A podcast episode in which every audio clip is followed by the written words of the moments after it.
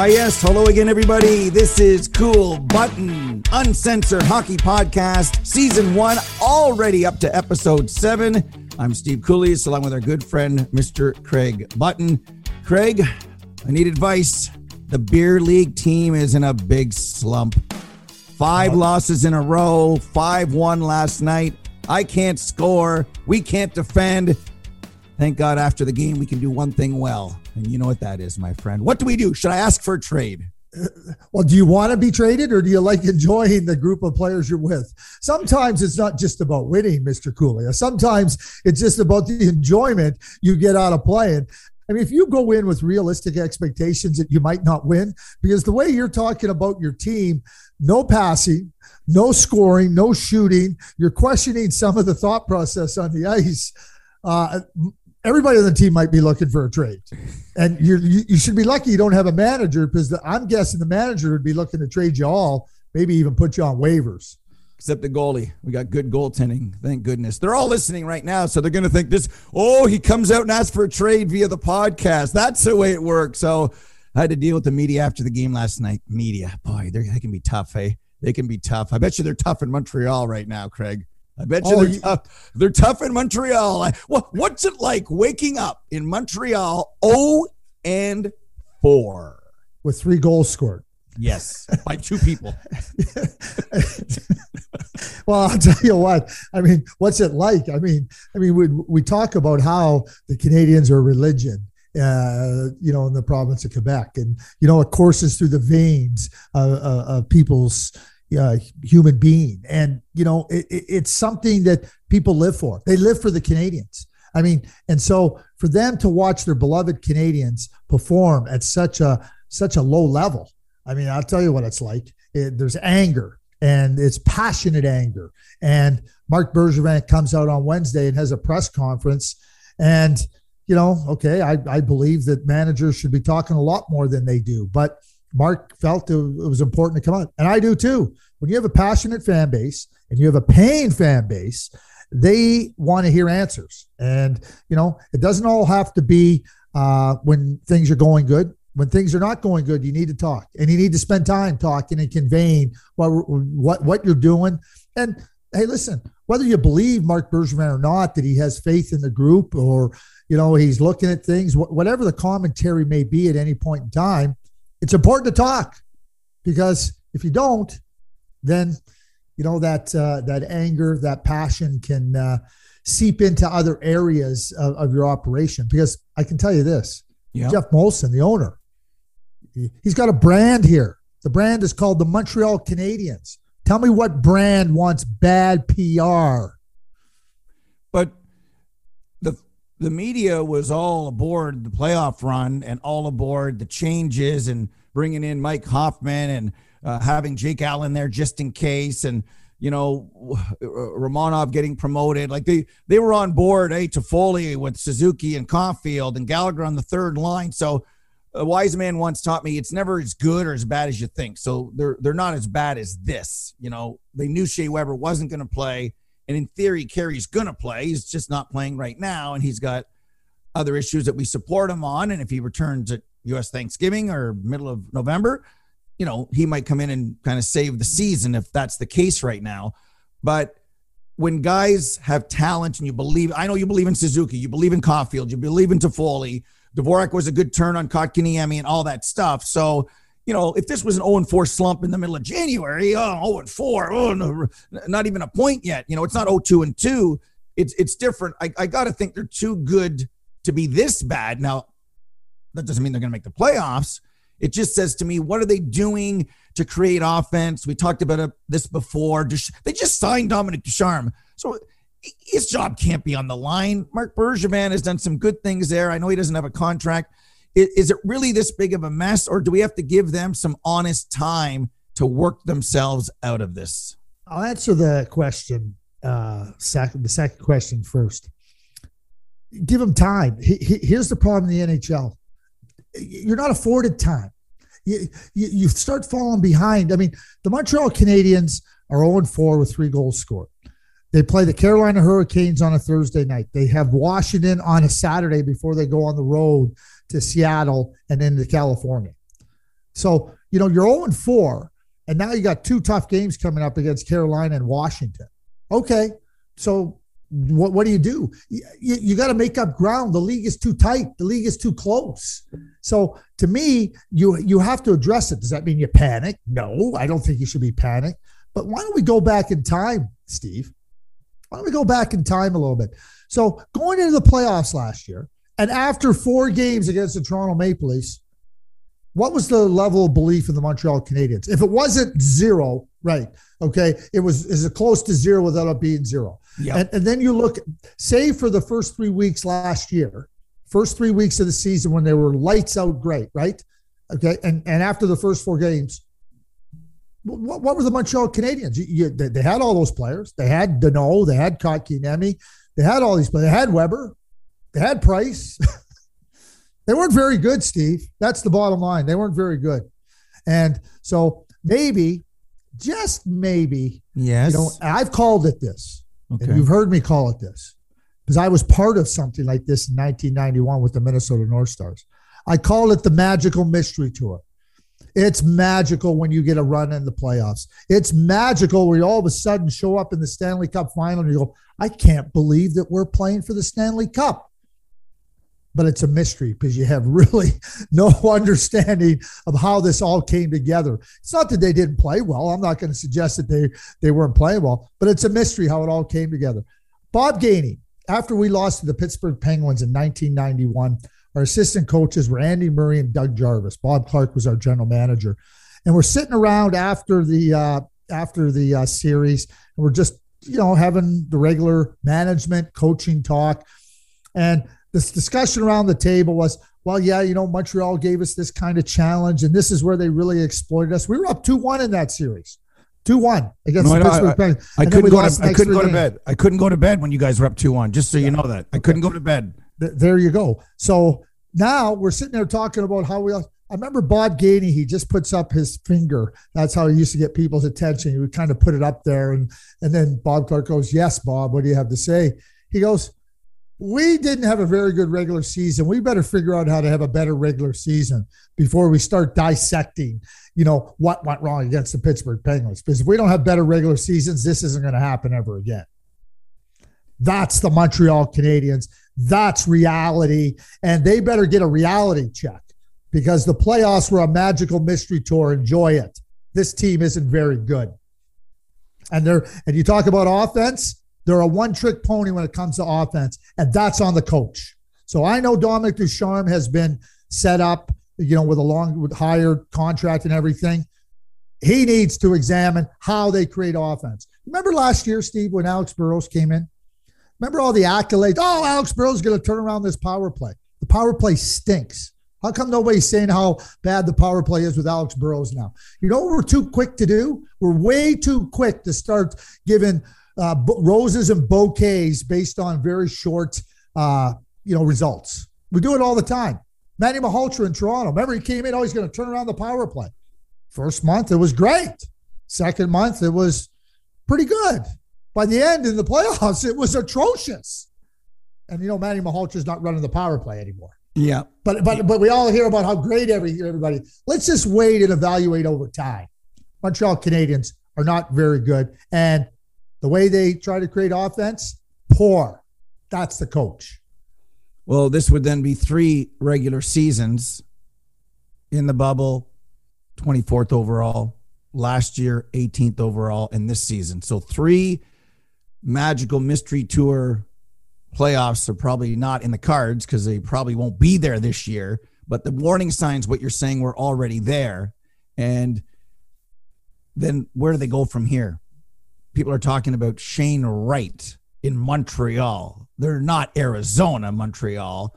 I like to think that they're still better than Buffalo. They've got a nice, you know, when you sit by the campfire and everyone wants to toast marshmallows and sing songs and tell ghost stories, you know, the woods crackling and everything else. I think in Buffalo, it's a paper fire. And I like the start and I love what they've done so far. And God bless Craig Anderson. Like, God bless Craig Anderson and Tage Thompson. Jeff Skinner's scoring. That's got to be good. So when he scores, you got to win. But this division with Montreal, Tampa losing Kucherov, the Sabres, The Red Wings have a little bit of a buzz, good for Lucas Raymond and Mo Seider. So it's Florida, the class of this division. It's a sexy division. I think the Metro gets a lot of chitter chatter, which is good.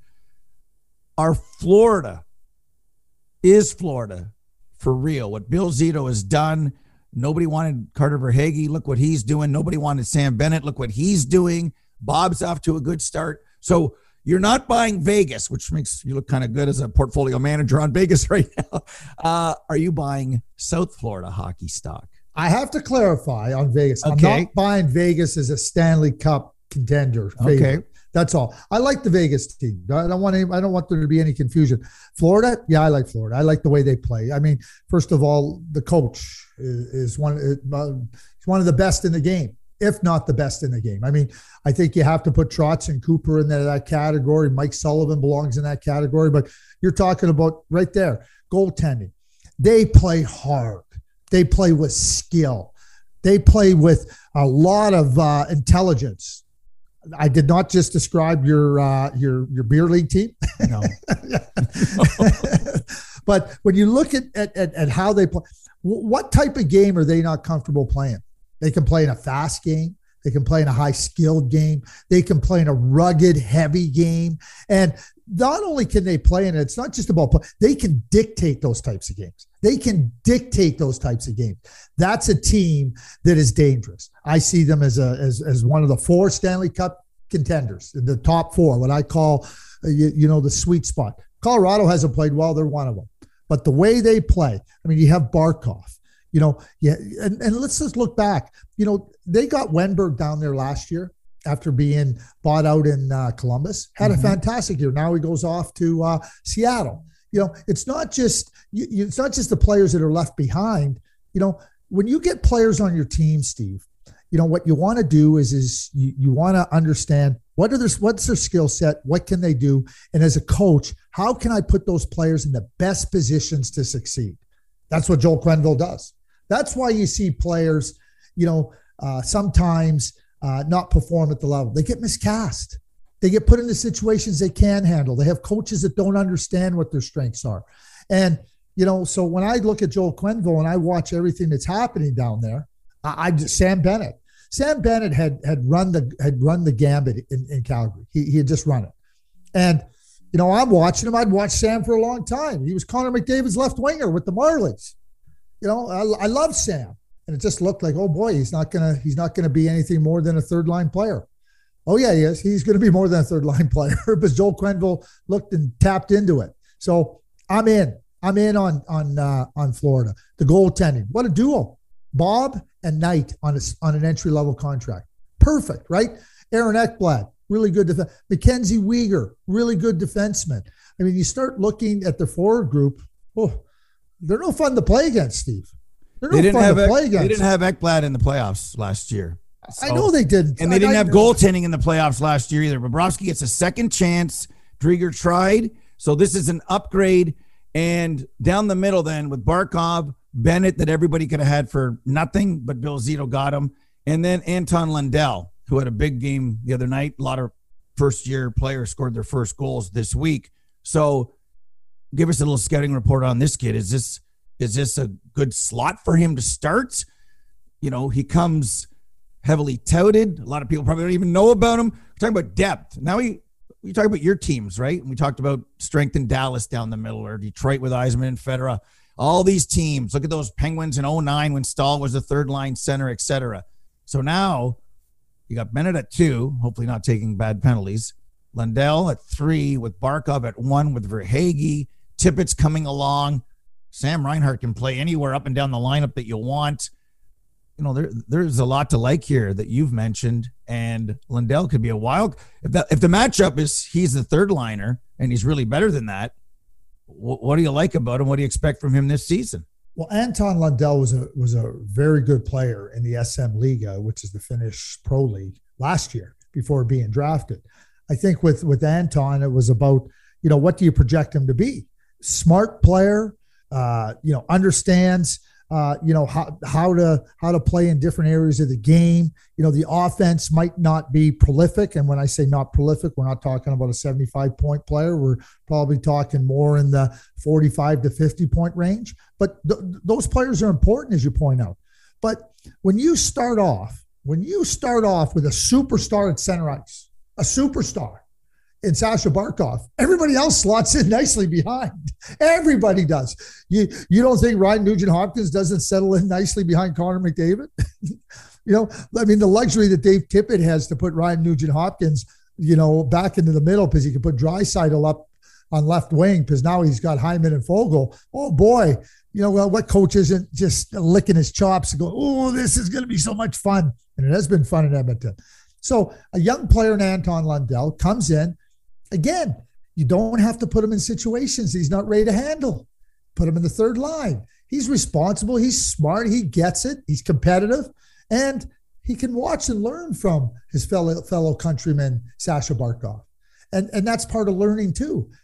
I mean, and up the middle of the ice, I mean, different styles of players. You know, Lundell's got size and he's thick and he gets invested in the real heavy and hard areas of the game. He's going to hold his own because he's more physically mature than a lot of first-year players coming, you know, from the draft. It's a good team, Steve. I don't know what else I can tell you. They're a good team that not only can play it any way you want, they can dictate it any way you want. That's a significant difference. It's a distinction. Some teams are, oh, yeah, we can play that. We can survive it. This team can enjoy playing any way they want.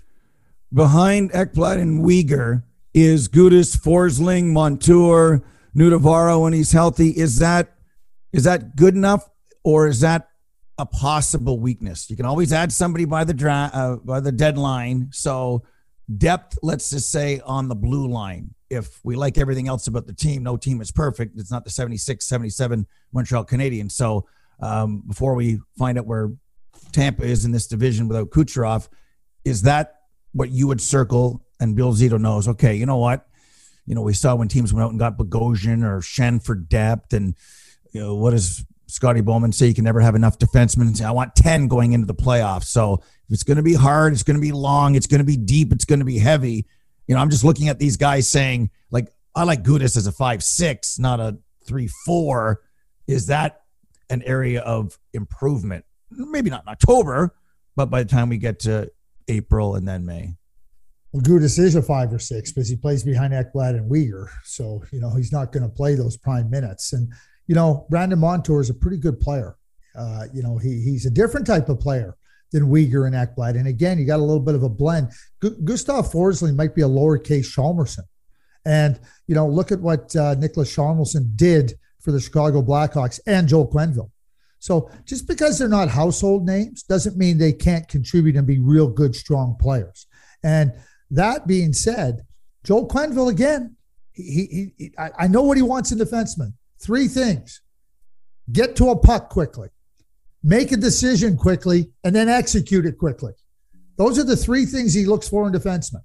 And if you can't do those things, doesn't matter how well you skate, doesn't matter how hard you shoot the puck, you're going to have problems playing for Joel Quenneville. And I look at those defensemen, they get to a puck quick, they can make a decision quick on what play needs to be made, and they can execute it. So it's October, Steve. I'm not worried about any weakness right now. You're going to have lots of time to evaluate what opportunities arise to strengthen your team, because you don't even know what opportunities are there right now to strengthen your team. You might love your blue line, and then all of a sudden, like, this player becomes available. Oh, we better consider this because he gives us a different look and a different element. So that's the way I look at it, Steve, in that regard. So this is a team that's good. We don't have to start poking holes in it yet. Well, there's a big hole in Tampa's lineup. So Kucherov out again. They finished third without him last year in a division that's different than this one. I got to think there's a drop from 1 for sure. So 2, 3, and 4. Is it in any order? Toronto, Boston, Tampa. If one of them finishes fourth, are they in trouble of making the playoffs? You know, I still like Tampa, but now we're talking about 5 guys gone, 3 from the third line, Johnson, Kucherov from last year, and guys have to be slotted differently. So, you know, it's not a 56-game loss, but it's got to be a loss, and it's got to be a loss in the standings, doesn't it? Doesn't it have to be a loss in the standings that the two spot, if Florida is one, Toronto, Boston, Tampa are fighting for 2, 3, 4. And remember, 4 is no guarantee. 3 is a ticket to the dance. 2, of course, is home ice in the first round, no matter what. So there's drama here. There's drama in Montreal. There's drama in Montreal, right? I like the drama. There's drama. There's no not comedy, drama. Craig. You're laughing. There's drama in the division. You know what? This is comedic drama. There's no drama in Tampa Bay. Listen, they got the best goaltender on the planet. Okay, and they got. You're not telling me they're going to fall. You're not telling. You're telling me they can still finish second. They might still be able to finish first. Okay.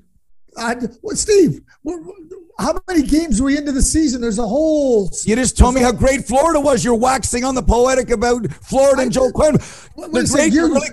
You're comparing Tampa Bay to Montreal drama. There's no drama. They got the best goaltender in the league. Their defense, they got everybody back on the blue line. You know, they have 5 of their top 6 forwards. Stamkos is flying, right? Yeah, there's going to be an adjustment. I just talked about Joel Quenneville.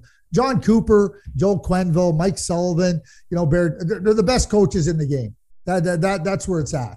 I'm not worried about the Tampa Bay Lightning one bit, not one bit, because they didn't look very good when Kucherov was in the lineup, you know, early on in the season. So can they finish first? Yeah, they can finish first. Are they going to finish out of the playoffs? Not a chance. Book it. Well, I think they've already missed Kucherov in the game against Florida on the power play, where they were obviously missing that spot and hole from the right wing circle. So, and they will miss games last year. They didn't play a game.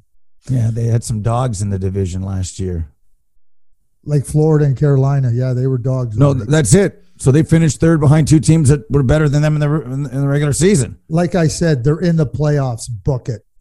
Well, I'm not saying they're not going to be. You said, whoa, they might not be. No, it doesn't guarantee a spot. It doesn't. Better. Yeah, I didn't say it. I know what it doesn't guarantee a spot. I said the Tampa Bay Lightning will be in the playoffs. Book it. You can do all the drama you want. You can even dress up in a costume as we're nearing Halloween here. I don't know. What are you dressing up as this year? I want to go like Scotty Bowman. I want to be a champion. I'm going to dress like him in 77, 78 and go behind the bench. Or maybe Toe Blake. I'll wear one of those fedoras, are they called? I always wanted to wear a fedora. I always thought when I got older, if I lost all of my feathers, I'd walk around looking like Dick Beddoes and the guys from the 50s. I like that. I'm stagnant. I'm stagnant. I need a new look. It's not too late. Start now. Start today. Go shopping.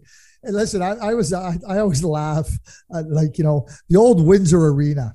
And when I lived in Ann Arbor, Michigan, you know, it was a home game for me at the old Windsor Arena. And they had a great, great fan base in there. And it was Halloween. It was Halloween night. And I used to sit up in this one corner with some of the diehards, great fans. And we always used to chat and talk. And the one guy had he was really funny.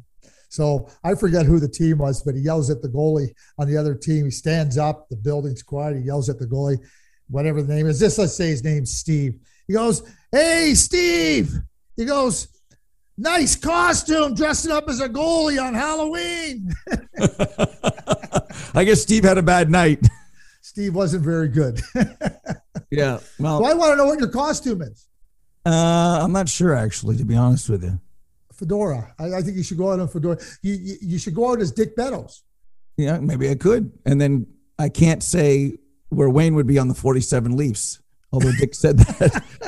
That's a past episode. If you missed the first 6, go back, because I'm moving forward. As are the Rangers. Are they already in cap problems for next year? What is Fox gonna get?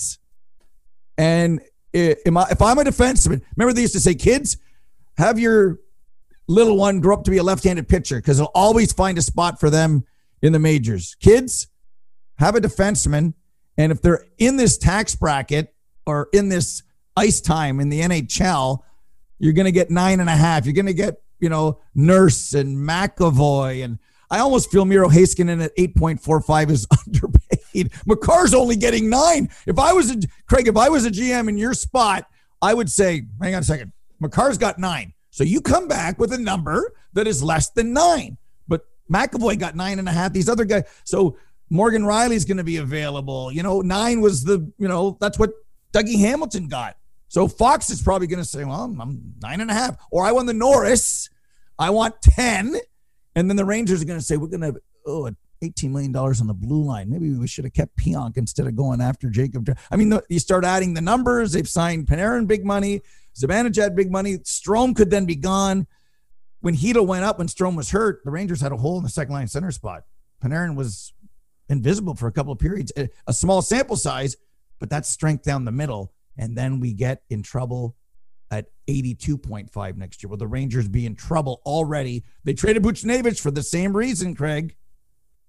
Hey, at the end of the day, I mean, I get comic relief, Steve. I do. I get lots of comic relief when I pick up different articles.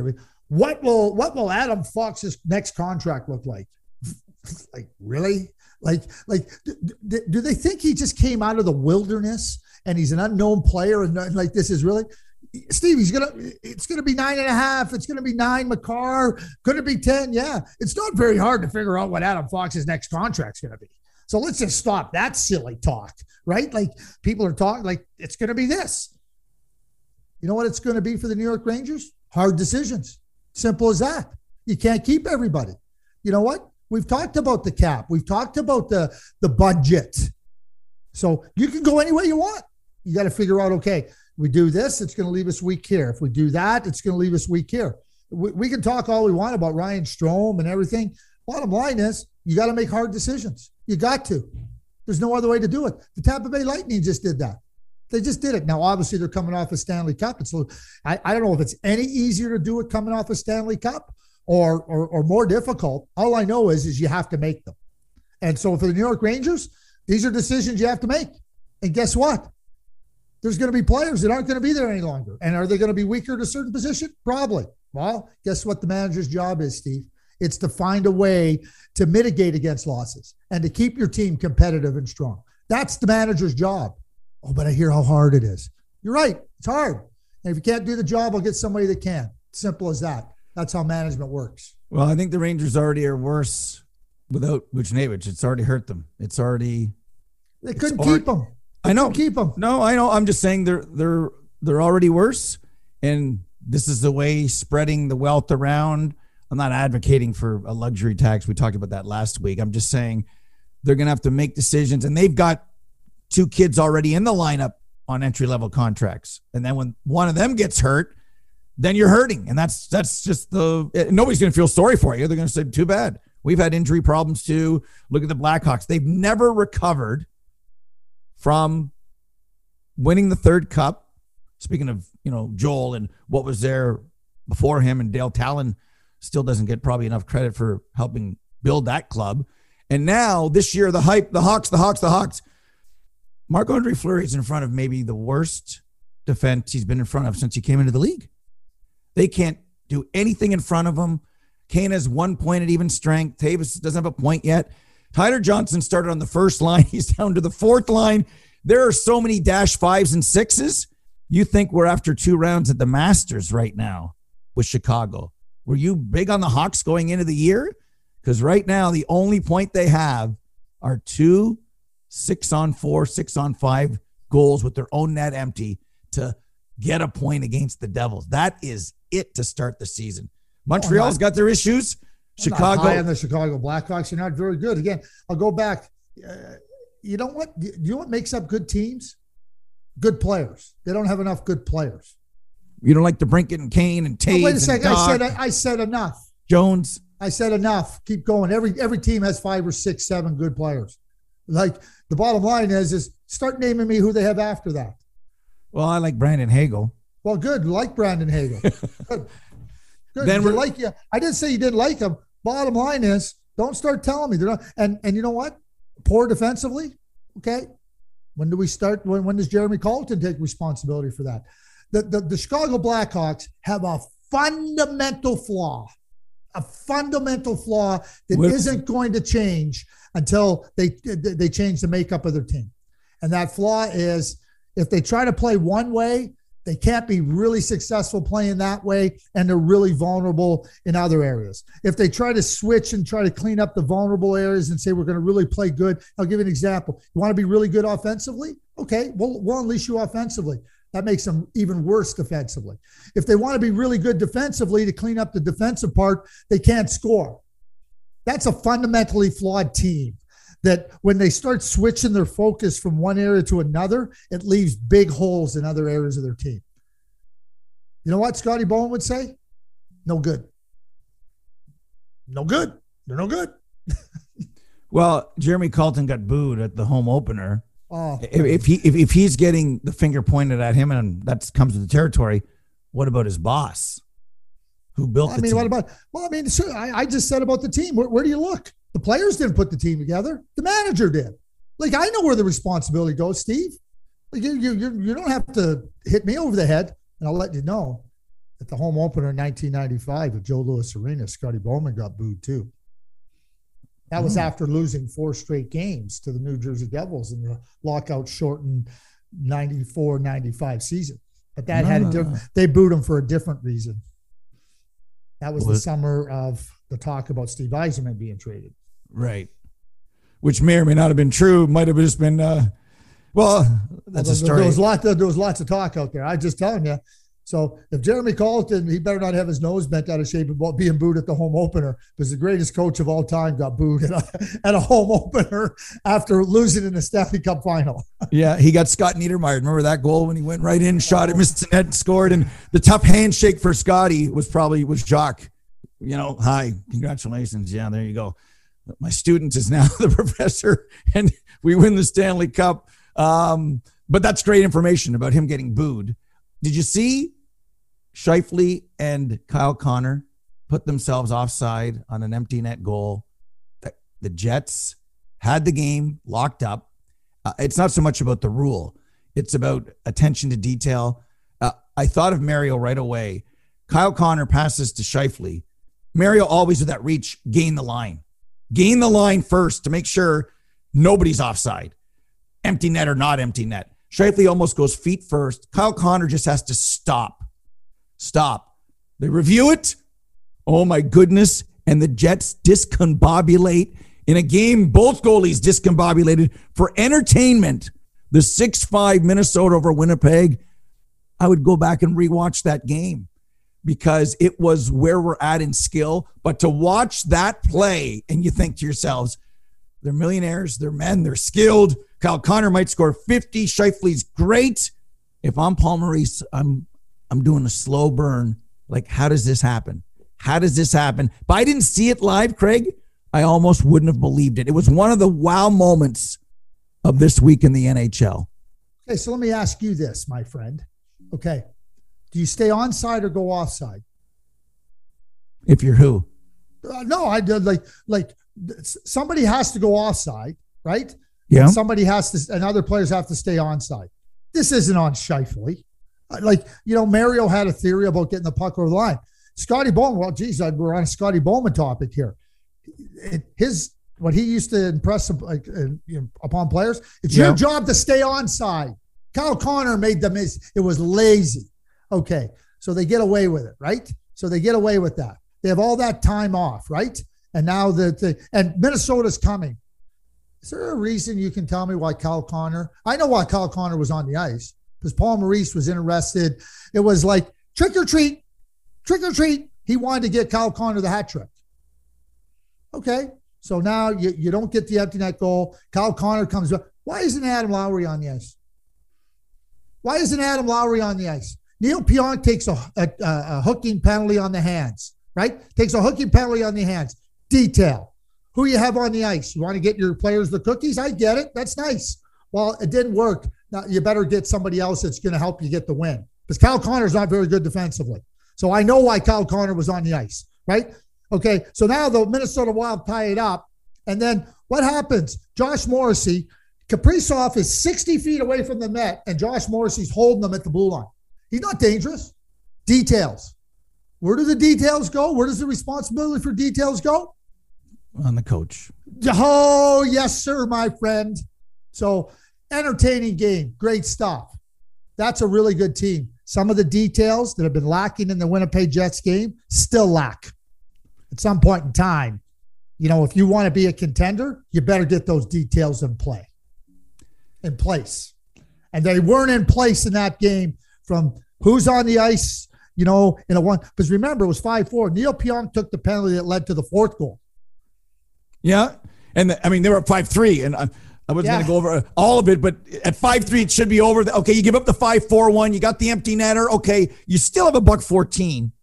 And the faceoff's outside their blue line. They got to put their goalie back in. I mean, I wouldn't, but they did. They scored. You still can't kill 74 seconds, and they want to be a contender.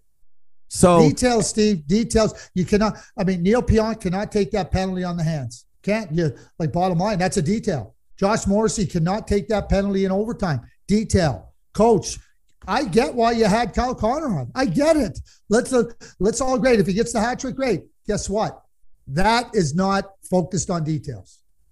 The details are out on the Evander Kane situation. 21 games, COVID-related mess he put himself in. And I guess the good news is the stuff with his estranged wife, there's no proof according to the National Hockey League. So is he played his last game as a Shark? There's a weird, I guess weird isn't the right word. There's a vibe. So what vibe are you feeling? What vibe do you think Logan Couture and the Sharks and Bob Bugner are giving us as it relates to going with Eklund and Alf Dahlen's kid, Jonathan, who had 2 goals the other night? Have they turned the page? Steve, there's 3 things that I would say here about Evander Kane. So number one, Evander Kane in Atlanta, Evander Kane in Winnipeg, Evander Kane in Buffalo, and Evander Kane with the San Jose Sharks. You know, there seems to be issues that have followed him around. And not seems, there have been. And what's the common denominator in all of this? It is Evander Kane. So Evander Kane can't just talk about, oh, geez, this has happened, and I can't believe this has happened. He is that common denominator. And until he wants to take a good, long, hard look and say, you know what? I'm responsible here. I'm the one that has to take responsibility for these actions, and I'm the one that's going to have to reconcile these things. Things are not going to move forward. Now, let's go on to the San Jose Sharks, point number 2. Bob Bugner, in his interview when asked about it, he goes, well, ownership and management will make those decisions, and then it will trickle down to us, and then we'll determine based on what they've done, you know, on how we handle it. Wow. Like, you know, when have you ever heard a coach talk about a talented player and say, well, you know, we're disappointed and we, you know, we're going to miss him, but we're going to welcome him back. Oh, ownership and management. Logan Couture, when asked about Evander Kane, and specifically, have you talked to Evander Kane? He goes, no, I haven't talked to Evander Kane. And I don't know of any player on our team that has talked to Evander Kane. What? Wow. Yeah. Okay. Wow. So that's point number 2. Point number 3 is this, okay, is that you have a player in Evander Kane. He's got a contract. We know you can't do it, right? But they don't have to. They can pay him and not have him be around. You know what it's called? It's called dismissal without cause. You can dismiss any employee. It doesn't mean you have to have them be around your team. You have to pay them, right? So they can pay them, right? I can only tell you this, Steve, is that Evander Kane, and reading his statements and his intentions, I don't care about words anymore, Evander. Your actions, and it's not just your actions. It's about being a player that can be somebody that can not only contribute to the team on the ice, but can also, you know, not create problems, not create unnecessary problems. I mean, what he did in terms of violating the COVID protocol, that was a conscious decision. This isn't about a mistake here, a mistake there. And I want players to be their own people. I don't want them to fit in and you have to be this just because of that. But to be part of a team, you have to be able to be reliable, to be counted upon, to do what you want. And when I hear those comments from the players and from Logan Couture, that is for, it's not for me. That should be something for Evander Kane where he has to look and say, I have some real significant work to do here. Because I don't have any doubt Evander Kane loves playing hockey. I know that he's really good at playing hockey, but he's got to really examine his place in this and what he's going to do to say, you know what, heard you, got it, and I'm going to show you through my actions, because that's all that matters now for me. Well, let's end on a happy note. I was really happy with the way the game was officiated. Ducks and Oilers this week. Great game, not just because I think McDavid's a stepchild of mine and him and Draisaitl went off. They called what they saw, and the penalties were 6-1 power plays. On one play, both arms went up. They called two penalties. The marble theory we talk about, call what's in front of you, evening the game. I just loved it. And all the people always just criticize and poo-poo. Like, always they want perfection from the referees, but never once give credit when things are going well. I love how the game is called. 50 games in right now. I love the scoring. I love how there's hardly any cross-checks. Oh, that's interesting. Adapting of the players, as you've alluded to before, and calling, hey, if you take six penalties, the other team takes one. I'm not evening this thing out. I love that this week, Craig. I loved it. As you should. And you know what I loved? What? I loved episode 7 of the Cool Button Uncensored Hockey Podcast. And for Steve Coolius, I'm Craig Button. We're going to talk again next Monday. And you know what? There's games to be played, days to unfold, and we'll be talking about them. See you then. Come on, Beer League team. Let's go.